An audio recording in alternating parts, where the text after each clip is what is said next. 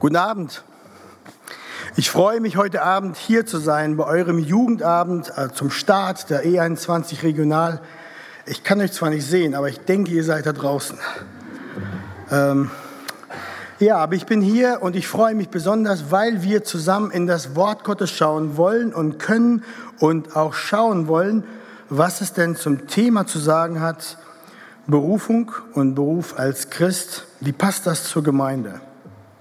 Eigentlich hätte ja Matthias Lohmann hier stehen sollen, aber der ist ja krankheitsbedingt ausgefallen und jetzt müsst ihr mit mir Vorliebe nehmen. Das ist ein ganz schöner Ersatz. Aber ich denke, dem Wort Gottes macht das keinen Abbruch. Und darauf wollen wir schauen. Vielleicht ein paar Worte, vorneweg, ähm, damit ihr mich einordnen könnt. Ich bin Arthur Lieder, ich bin 41 Jahre alt, ich bin verheiratet mit meiner Frau Caitlin, wir haben fünf Kinder. Wir leben in der Stadt Stade, die ist in der Nähe von Hamburg.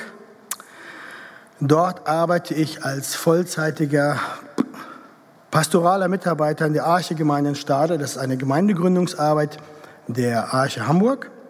Das ist eine Tochtergemeinde und dort sind wir seit 2013. Wir sind dahin gezogen, um dort mitzuarbeiten und daraus ist dann eine vollzeitige Arbeit geworden seit ähm, letztes Jahr Mai. Also ich bin noch nicht so lange dabei. Davor war ich Luft- und Raumfahrtingenieur und daher hat unser Leben so geführt, dass es auf eine Gabelung zuging. Es ging nur noch links oder rechts. Und so hat der Herr geführt, dass ich dann meinen Job an den Nagel gehängt habe, um etwas anderes zu beginnen.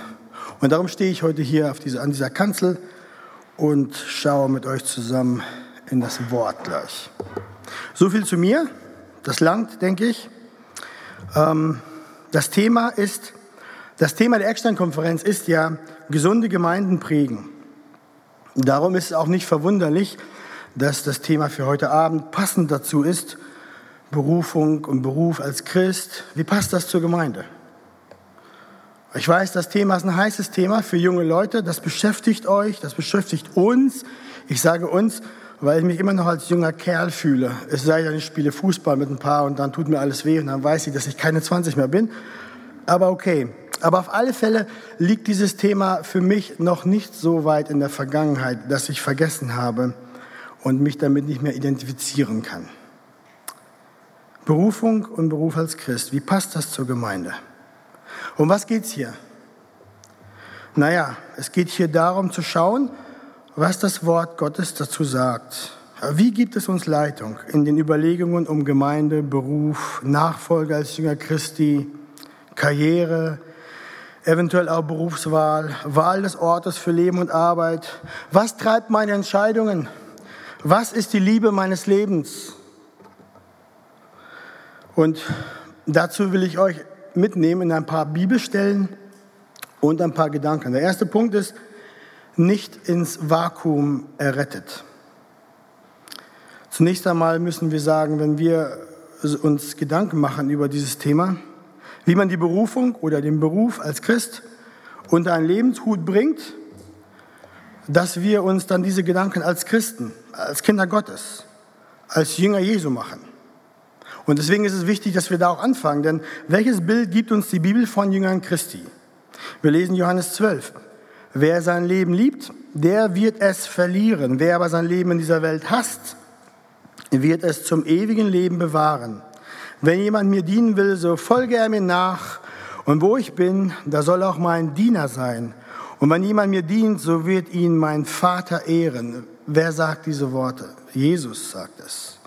Jesus sagt und erklärt hier, was einen Christen zum Christen macht, ist, dass man Jesus, dem Sohn Gottes, nachfolgt, weil man erkannt hat, dass er der Retter ist, der als Sühnopfer am Kreuz gestorben ist für unsere Sünde und der uns mit Gott versöhnt, sodass wir einen Zugang haben zu Gott, dem Vater und jetzt sagen können, lieber Vater.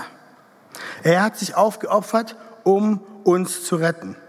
Deswegen, wenn wir die Bibel weiter vorsichtig studieren, dann werden wir sehen, er ist der Herr, der König. Darum sagt er hier auch, wenn jemand mir dienen will, so folge er mir nach. Wenn du ein echter Christ geworden bist, Gleich der erste, die erste Beobachtung. Wenn du ein echter Christ geworden bist, dann bist du auch automatisch gleich ein Diener Christi. Hast du das gehört? Du bist ein Nachfolger Jesu. Du bist kein Zuschauer, kein Chiller, keine passive Tomate, keine Couchkartoffel. Christsein bedeutet im Wesen auch gleich ein Diener zu sein, diese Herzenseinstellung zu haben. So wie der Herr, so seine Knechte. Christus kam, um uns zu dienen. Keine Überraschung, dass wenn wir ihm folgen, wir seine Diener werden. Das andere, was wir aus der Schrift sehen, ist, dass wenn Menschen errettet werden, gläubig werden an Jesus, dann sind sie nicht errettet in so ein Vakuum hinein, in ein Nirgendwo hinein, sondern was zeigt die Schrift? Wenn wir weiterlesen und wir sehen, dass die Jünger vor Pfingsten auf die Ausgießung des Heiligen Geistes warteten, was machten sie da? Gingen sie ihren Hobbys nach? Verzockten sie die Zeit? Meditierten bei Duftkerzen? Nein, sie waren zusammen, zusammen und warteten auf den Heiligen Geist. Apostelgeschichte 1. Diese alle blieben beständig und einmütig im Gebet und Flehen, zusammen mit den Frauen und Maria, der Mutter Jesu und mit seinen Brüdern.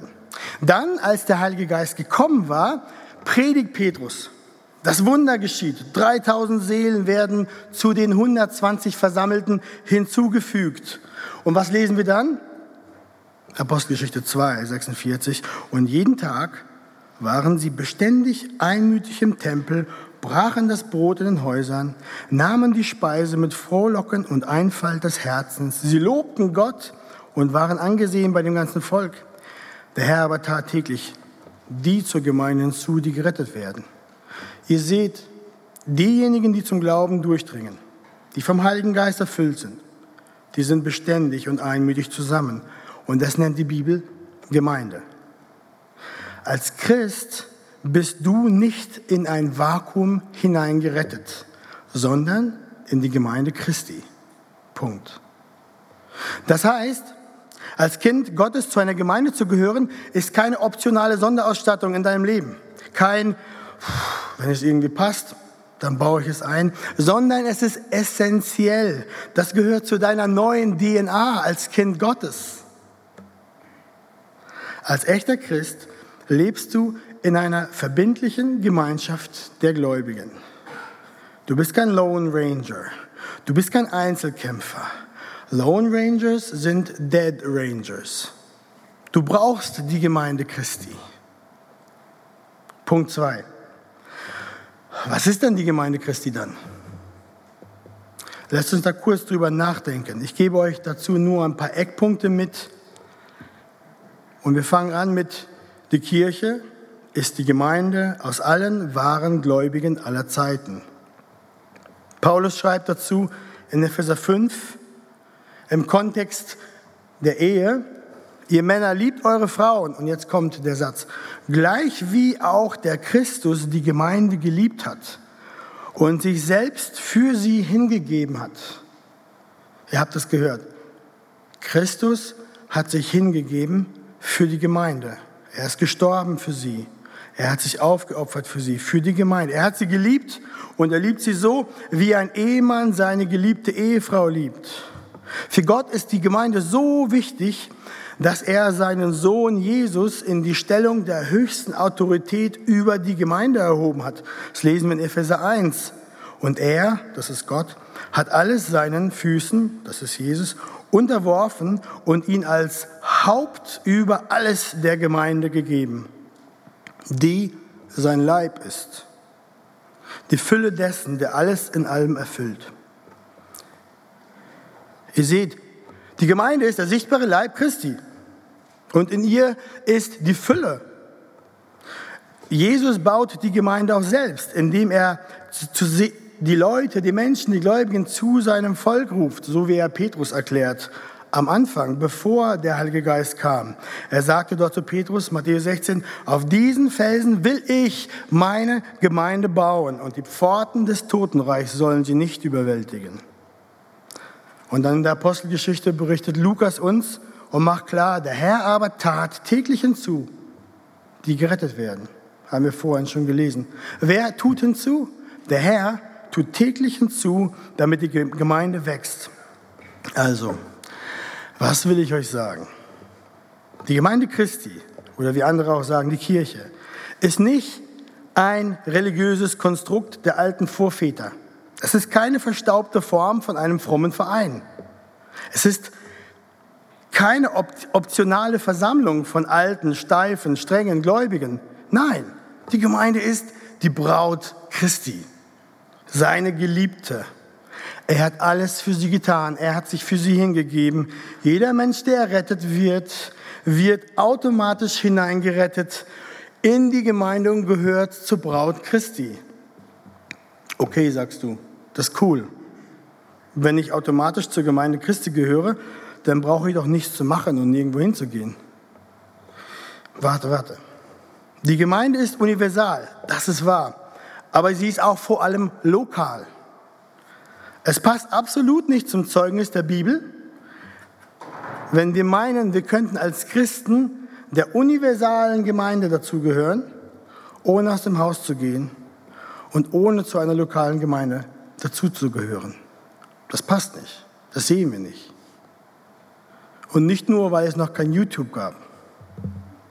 Die Bibel benutzt nämlich folgende Bilder in der Bibel. Wenn wir über, über die Gemeinde lesen im Wort Gottes, dann spricht die Gemeinde über die, spricht das Wort Gottes über die Gemeinde so. Familie Gottes, in der wir Geschwister sind, Söhne und Töchter, Reben an einem Weinstock, ein Ölbaum oder der neue Tempel, in dem die einzelnen Gläubigen als lebendige Steine in den Bau hineingefügt sind. Und dann schließlich benutzt die Schrift auch das Bild des Leibes für die Gemeinde. Dazu lese ich aus Epheser 4. Wahrhaftig in der Liebe heranwachsen allen Stücken zu ihm hin, der das Haupt ist, der Christus. Von ihm aus vollbringt der ganze Leib, zusammengefügt, verbunden durch alle Gelenke, die einander Handreichung tun nach dem Maß der Leistungsfähigkeiten jedes einzelnen Gliedes, das Wachstum des Leibes zur Auferbauung seiner selbst in Liebe.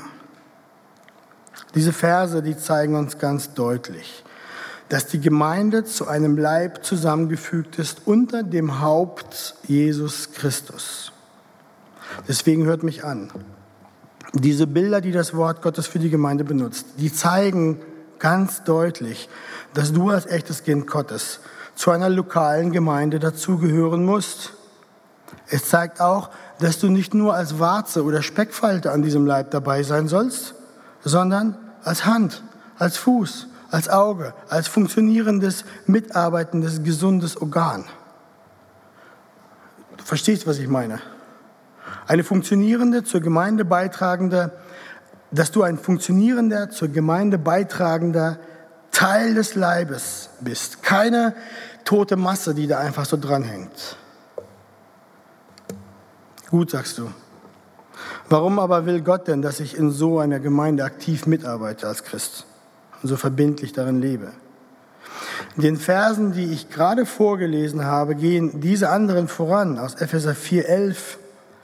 Und dort schreibt und erklärt Paulus den Ephesern, und er hat etliche als Apostel gegeben, etliche als Propheten, etliche als Evangelisten, etliche als Hirten und Lehrer zur Zurüstung der Heiligen für das Werk des Dienstes, für die Erbauung des Leibes des Christus, bis wir alle zur Einheit des Glaubens und der Erkenntnis des Sohnes Gottes gelangen, zur vollkommenen Mannesreife, zum Maß der vollen Größe des Christus, damit wir nicht mehr Unmündige seien, hin und her geworfen und umhergetrieben von jedem Wind der Lehre, durch das betrügerische Spiel der Menschen, durch die Schlauheit, mit der sie zum Irrtum verführen.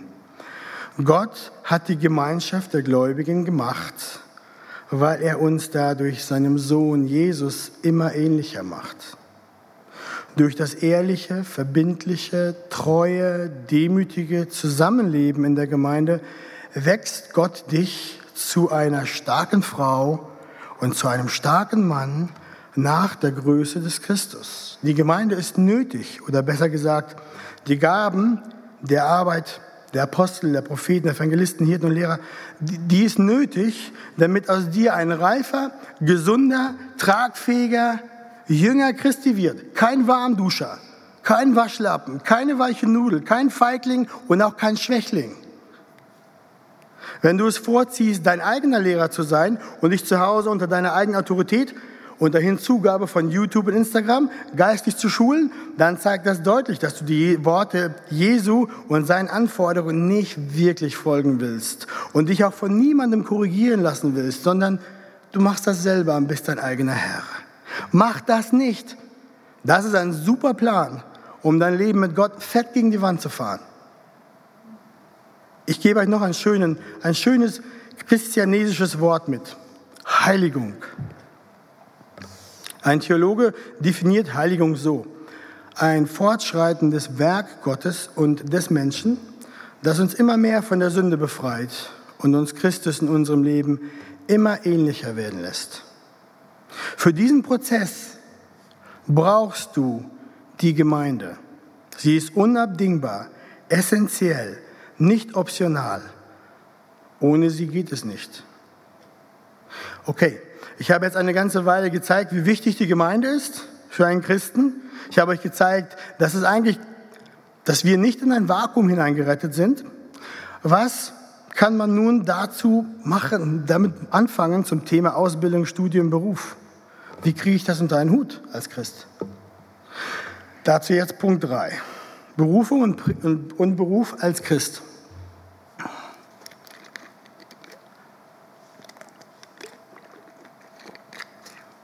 Ich kann mich noch allzu gut daran erinnern, welche Herausforderungen ich in meinem Herzen hatte, als ich anfang, anfing darüber zu, nachzudenken, was soll ich machen? Was soll ich studieren? Wo soll ich hingehen? Welchen Beruf soll ich ergreifen? Soll ich dieses Angebot annehmen? Äh, soll ich nach Hintereichingen ziehen? Wie kann ich meine Karriere weiterbringen? Ist das der richtige Schritt? Was ist der Wille Gottes dazu? Ihr seid in einem Lebensabschnitt wahrscheinlich in dem ihr mittendrin seid, die Gleise für euer Leben zu stellen. Das ist ein sehr wichtiger Abschnitt, das ist eine wichtige Zeit. Die Entscheidungen, die darum so geschehen, sind wichtig, die sind gewichtig. Und darum ist auch eine gute Sache, sich jetzt ernsthaft darüber auch zu fragen, wie integriere ich eine echte Nachfolge und Jüngerschaft und ein Leben in einer bibeltreuen, gesunden Gemeinde mit meinen Wünschen, Vorstellungen und Entscheidungen im Berufsleben? Das ist eine lange Frage. Habt ihr die mitgeschrieben? Wie integriere ich eine echte Nachfolge und Jüngerschaft mit all dem anderen Zeug, was ich gesagt habe? Vorstellung, Entscheidung, Berufsleben. Ich rudere mal einen Schritt zurück. Der Wortlaut, ich integriere mein Christsein mit dem Rest meines Lebens, ist irgendwie unpassend. Findet ihr nicht auch? Ein Integrator ist derjenige, der den Plan hat und alles zusammenbringt. Du hast definitiv nicht den Plan. Nicht über dein Leben und auch nicht über deine Karriere. dann nehme ich dir gleich die Illusion. Wir haben nicht den Plan. Wenn Christus dein wahrer Herr ist, dann integrierst du ihn nicht. Nicht in deine Freizeit, nicht in dein Berufsleben, nicht in deine Eheentscheidung und auch nicht in die Entscheidung, wohin du ziehst und wo du lebst wir können so nicht denken. Wenn wir so denken, ich bringe das eine im anderen zusammen, verrät das schon, dass wir eine, ein Missverständnis in unserem Herzen haben. Der Herr ist Herr und ich bin es nicht.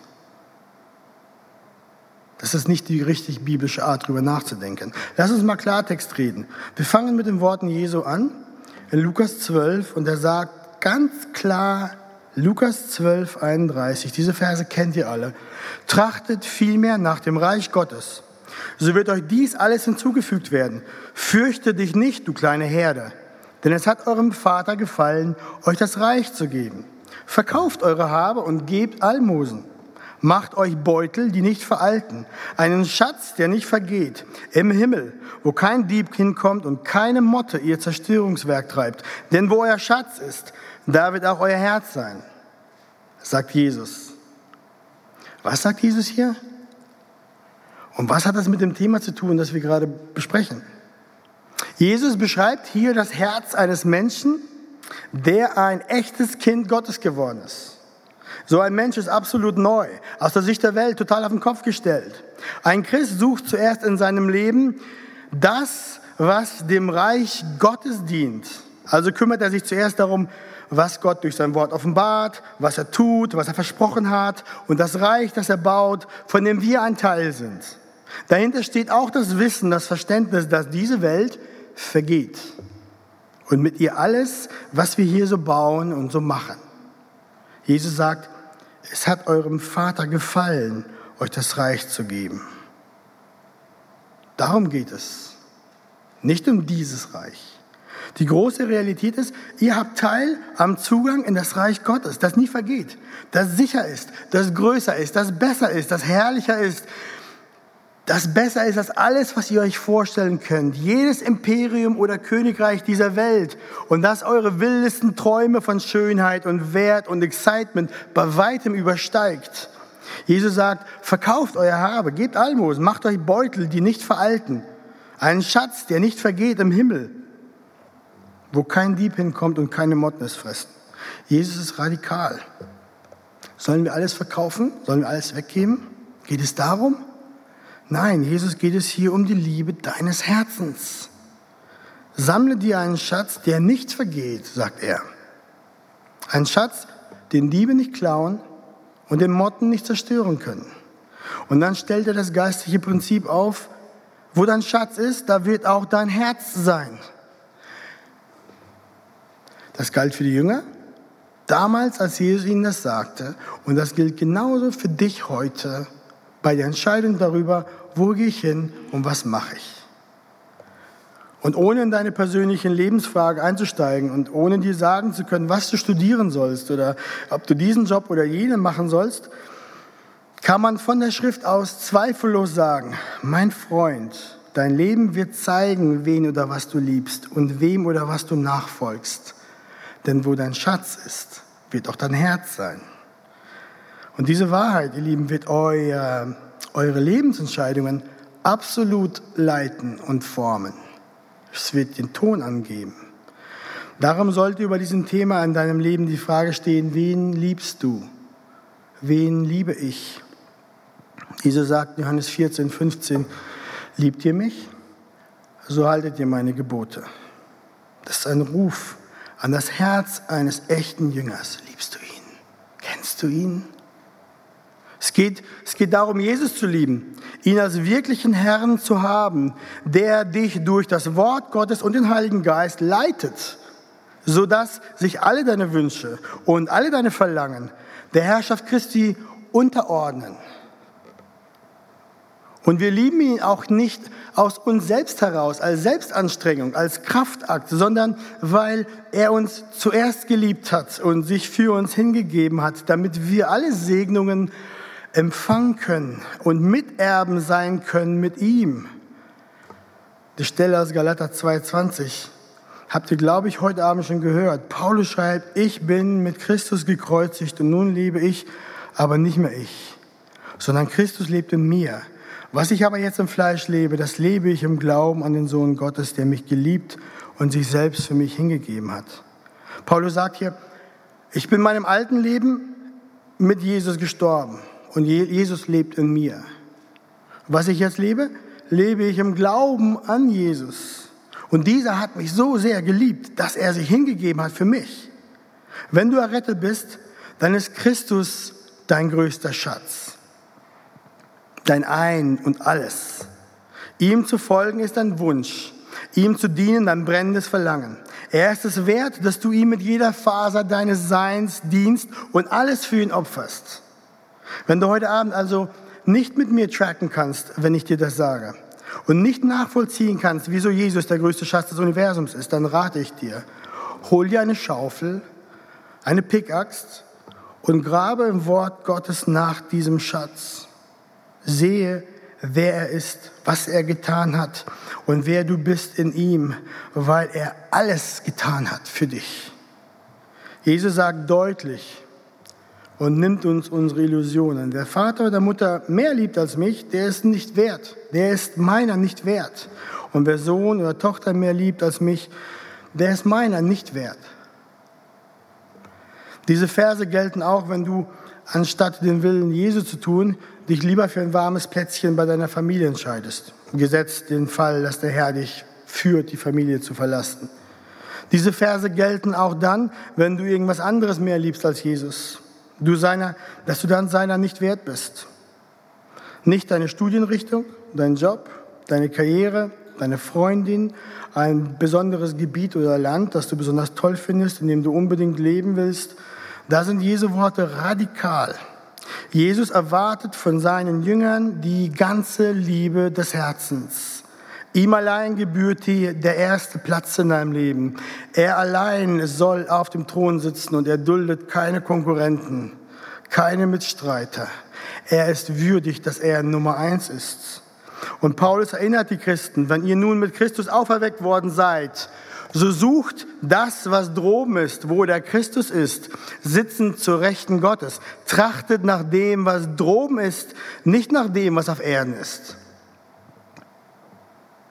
Das ist eure Berufung als Jünger des Christus.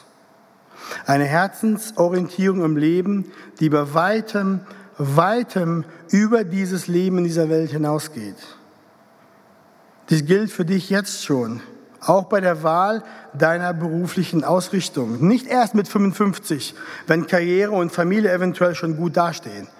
Das gilt jetzt. Nimm es auf, kau drauf, verdaue es, lebe es. So lebt ein echter Christ. Ihr merkt schon, aus mir werdet ihr heute Abend keine Tipps kriegen, wie ihr das die richtige Studienrichtung wählt oder den richtigen Job. Ich will euch herausfordern, nicht Tipps geben.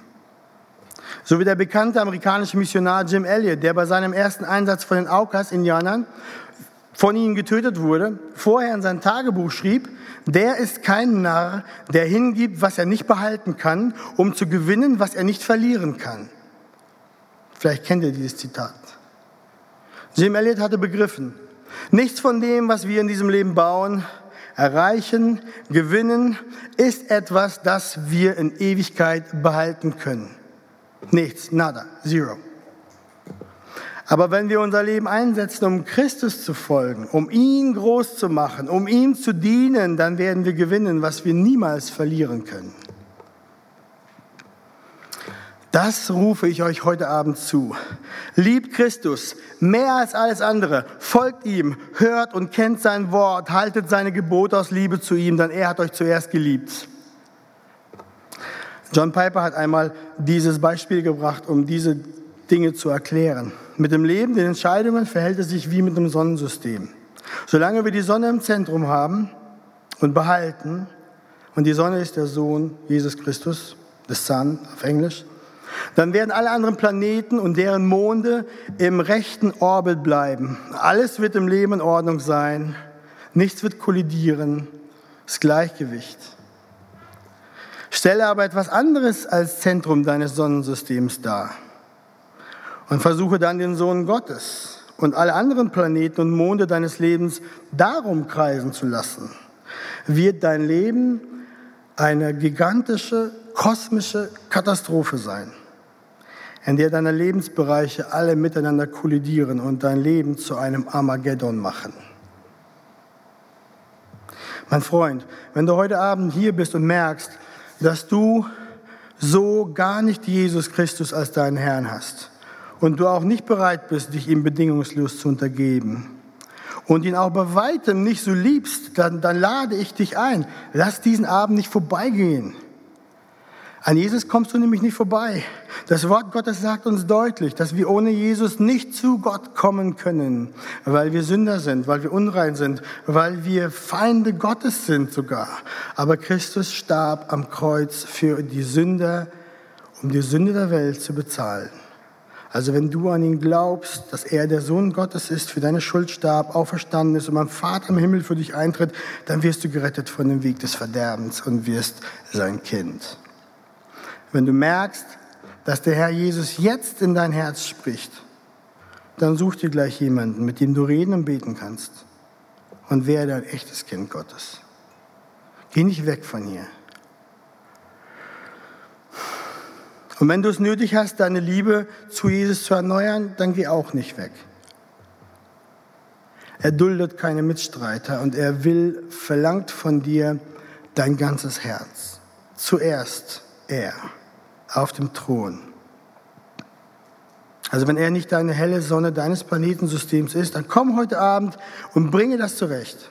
Und für uns alle anderen, was heißt all das in Anwendung?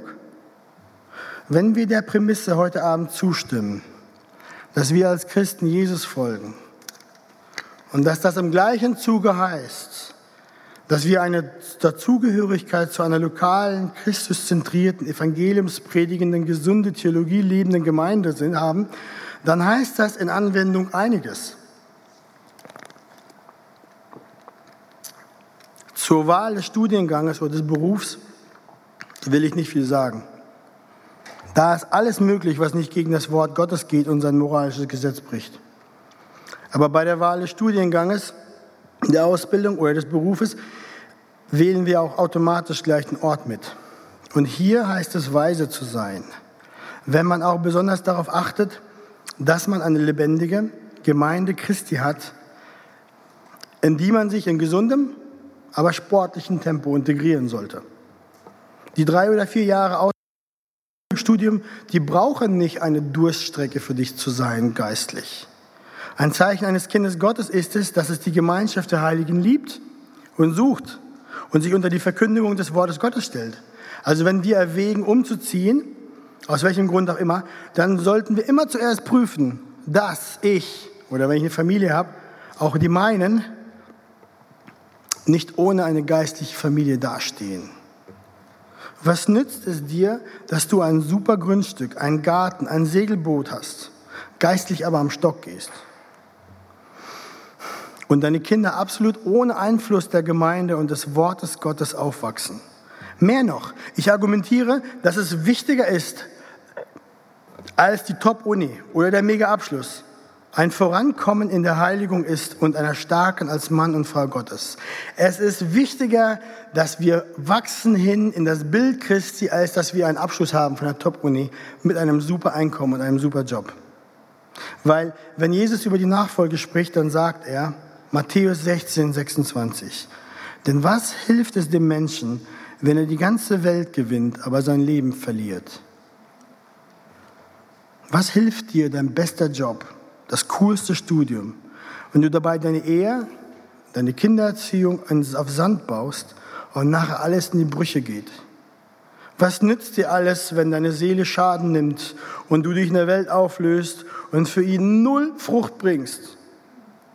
Mache es dir zu deiner Lebensstrategie, dass du überhaupt nirgendwohin hingehst, wenn du nicht eine definitiv anständige Perspektive hast auf eine Gemeinde Gottes, in der du mitarbeiten, mitwachsen kannst und in der du gesund und gerade aufwächst. An dieser Stelle Kompromisse einzugehen, ist ein Eigentor und ein Schuss ins Bein. Das Gleiche gilt für deine Karriere. Sich beruflich weiterzuentwickeln, mehr Verantwortung zu übernehmen in der Firma, die Firma zu formen oder auch andere Gebiete zu leiten, das ist gut. Wir brauchen mehr Christen, die in leitenden Positionen stehen in Industriegesellschaft. Aber wenn die Karriere als Opfer von dir verlangt, dein Glauben, dein Herz, deine erste Liebe, dann ist es das nicht wert. Beobachte das wie ein Habicht. Hol dir gute Wachmänner zur Seite, damit du da nicht Schiffbruch erleidest, weil du im Eifer des Gefechts blind bist. Ihr versteht mich schon richtig. Ihr merkt, wohin das geht. Ich sage euch, Christus wirklich nachzufolgen, nicht nur mit dem Mund, heißt verbindlich und mit vollem Einsatz Teil einer echten lokalen Gemeinde zu sein. Diese Überlegungen stelle ich über die Wahl des Studienganges, der Ausbildung, Jobs, Karriere, Partnersuche oder Nähe zur leiblichen Familie, über alles. Weil Christus ist unser Schatz. Er ist die Nummer eins. Ihn in unserem Herzen als Nummer eins zu haben, heißt auch gleich, die Gemeinschaft der Heiligen zu suchen und dahin zu gehen. Das ganz oben zu haben auf deiner Lebensprioritätenliste heißt, die Braut Christi zu lieben. Und zum Schluss noch eine Bemerkung. Ihr sollt nicht meinen, dass wenn ihr es wirklich ernst meint mit der nachfolgenden Dienst Jesu, dann solltet ihr unbedingt in den vollzeitigen Dienst in die Gemeinde gehen. Es tut genauso Not, dass ihr in welchem Beruf auch immer der Herr euch hinstellt, Salz und Licht seid und Botschafter seid für die Welt, das Evangelium lebt und verkündigt, wie Paulus es sagt in 2. Korinther 5,20. So sind wir nun Botschafter an Christi Stadt. Und zwar so, dass Gott selbst durch uns ermahnt, So bitten wir nun stellvertretend für Christus, lasst euch versöhnen mit Gott. Zum Schluss. Gott rettet Menschen und fügt sie selbst in die Gemeinde, welche die Braut Christi ist, das Volk Gottes. Die Gemeinde hat ewig Bestand. In ihr reifen Männer und Frauen nach dem Willen Gottes heran, zur vollen Mannes- und Frauengröße. In ihr leben wir, bis Jesus wiederkommt oder der Herr uns holt. Also was hat die Gemeinde zu tun mit uns, mit unserem Job, mit unserer Lebenswahl? Alles. Was ist gewichtigster Gedanke und wichtigste Person in der Überlegung, Überlegung um die Wahl deines Berufes? Wo gehe ich hin und wo bleibe ich weg? Christus ist es. Ihm gilt es zu folgen, bedingungslos und kompromisslos mit jeder Faser deines Seins. Das gilt besonders für diese Zeit, in der du die Lebensgleise stellst. Deswegen vertu dich nicht mit deinen Prioritäten und frage dich, wen liebst du mehr als alles andere? Amen. Ich bete noch zum Schluss.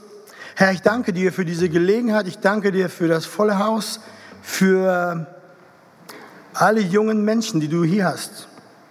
Du weißt, du siehst, du kennst unsere Wege, du führst uns, du bist souveräner Gott.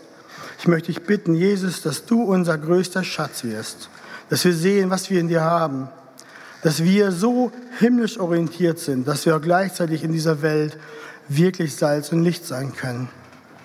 Ich bitte dich, dass du Frieden schenkst denen, die Fragen haben, die dich suchen, dass du sie leitest. Und ich bitte dich, dass du diejenigen ziehst, die dich noch nicht haben als König auf dem Thron. Amen.